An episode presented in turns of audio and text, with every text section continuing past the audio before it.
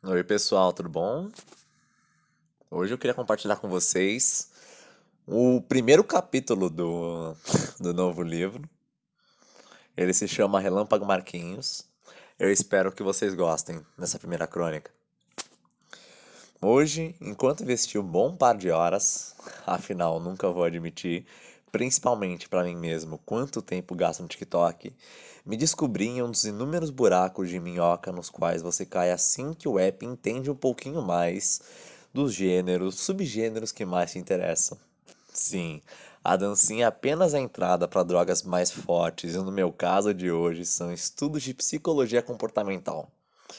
Nesse caso, o argumento de autoridade que me basta é o óculos conceitual e o jaleco, ainda que eu nunca tenha visto um psicólogo de jaleco. Deveria me preocupar. Bom, vamos aos fatos e vou comentá-los exatamente como chegaram a mim, pois o impacto das palavras antecede a checagem factual.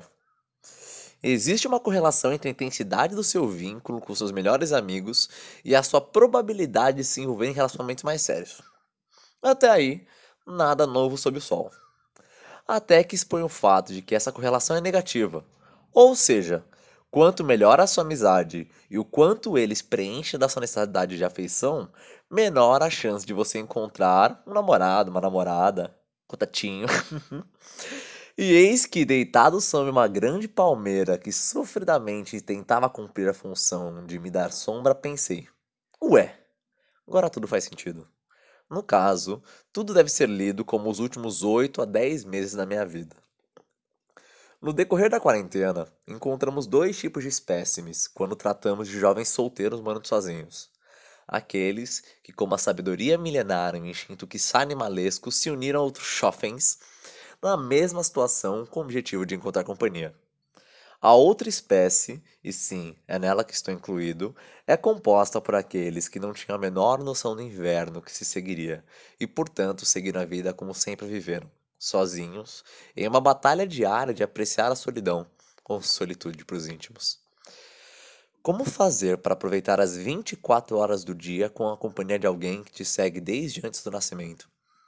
No início, como vi vez ou outra no documentário da NetGeo chamado Big Brother do Mundo Real, Quarentena Edition, esses jovens buscaram, em primeiro momento, usufruir de tanto tempo livre que não viam desde que voltavam do colégio nos primeiros anos do fundamental, pré-período da gastrite do pré-vestibular.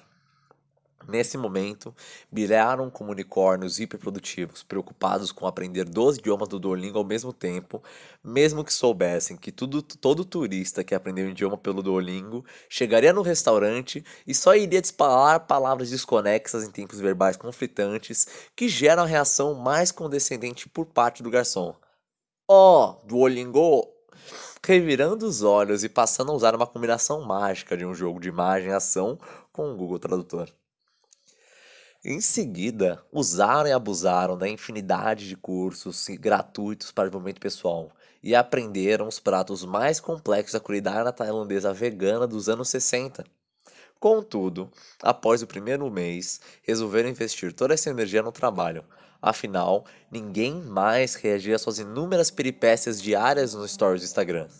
PS, até agora não digeri a necessidade de se incluir uma palavra que delimite a plataforma em que você posta stories, pois os memes alcançaram até o LinkedIn.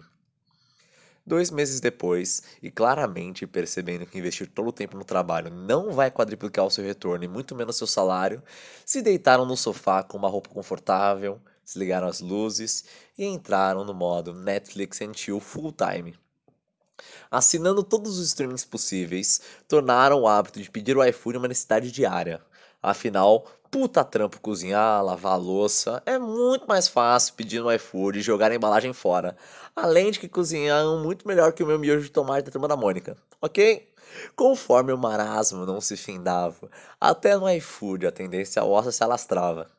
Poxa, gosto tanto desse prato, eu acho que vou pedir de novo. E esse de novo se repetiria três a quatro vezes por semana, às vezes com variações significativas, como acompanhamento ser ou Coca ou Fanta. E é nesse ponto que carinhosamente dou alcunha de fundo do poço, ou lanterna dos afogados, se você for fã de uma brasilidade, que entram os apps de relacionamento. Eu, no caso, comecei o meu vício há alguns anos e já estou no nível em que nem me culpo mais por gastar dinheiro lá. Afinal, sempre pudero que poderia estar gastando essa grana em Clash Royale ou Poke, e esse pelo menos não engorda e tem uma possibilidade, ainda que mínima, de desembocar no mundo físico. Contudo, como era de se esperar, a plataforma que surge como uma forma de se conhecer alguém e escapar dessa penosa tortura que chama autoconhecimento, a qual certamente deveria vir em doses um pouco mais homeopáticas, não cumpre sua função de tra trazer um boost na autoestima, enquanto permite que você cumpra sua meta diária de interações sociais primeiro lugar, você descobre que não tem fotos boas e que as fotos boas sempre estão acompanhadas de um amigo seu que dificilmente vai gostar de se encontrar em perfil que não é o dele, por experiência própria. Nesse momento, você se olha no espelho e se questiona o porquê de Deus não te dar o dom de ser fotogênico. Lugar disso, você consegue dobrar o seu dedo mais que os outros. Uau! Puta talento! Valeu, Deusão! RS. Você, no entanto, é uma pessoa corajosa e fala: quer saber? Vou usar as que tiverem e melhoro com o tempo. PS, esse é o momento em que você mais se arrepende de ter apenas como roomies é, gatos.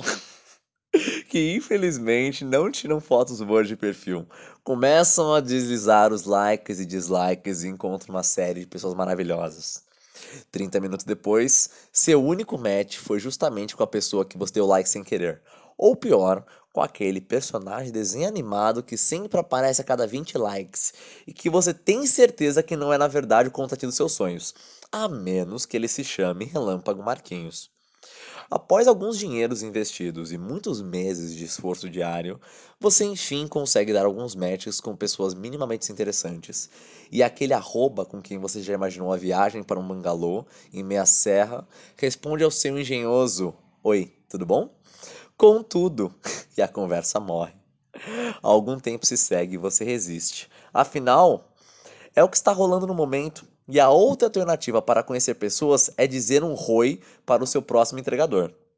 Você cria uma frase de efeito e começa a utilizar toda a chinhalia pesada dos GIFs. Conversam por dias a fio, até que a conversa morre logo antes de chamar para o bar. Afinal, daqui a oito meses, quando sair a vacina, se torna uma data um tanto quanto flexível frente à necessidade de dependência de um governo incapaz e incoerente. Nesse meio tempo, você acompanha pelos apps do celular a forma como todos os seus amigos ensinam episódios do De Férias com Ex, The Bachelor, This Is Us, ao se reconectarem com a família de comercial de margarina, ou comer, rezar, amar, encontrando uma paz espiritual que te faz se olhar no espelho com a calça de moletom e camisa velha, com aqueles quilinhos a mais da porção de cheddar, e se perguntar em qual momento fiz o casting pro programa errado. E tenho certeza que nesse momento está revirando os olhos e se lembrando de todos os professores da sua faculdade que, ao invés de responder a sua pergunta, realizaram uma viagem tridimensional por todo o conteúdo, simplesmente para adicionar ao fim que não tem ideia de como responder. Porém, eis a real motivação de toda essa caminhada que espero não ter sido o único a passar. Nos momentos em que mais estamos distantes das pessoas que amamos, mais nos fazemos carentes por um afeto que substitui ou complemente, ainda que parcialmente, a necessidade por uma conexão íntima, que é o que nos torna humanos. Tá tudo bem. Estar carente é apenas uma das formas de se estar, assim como feliz, triste e ansioso.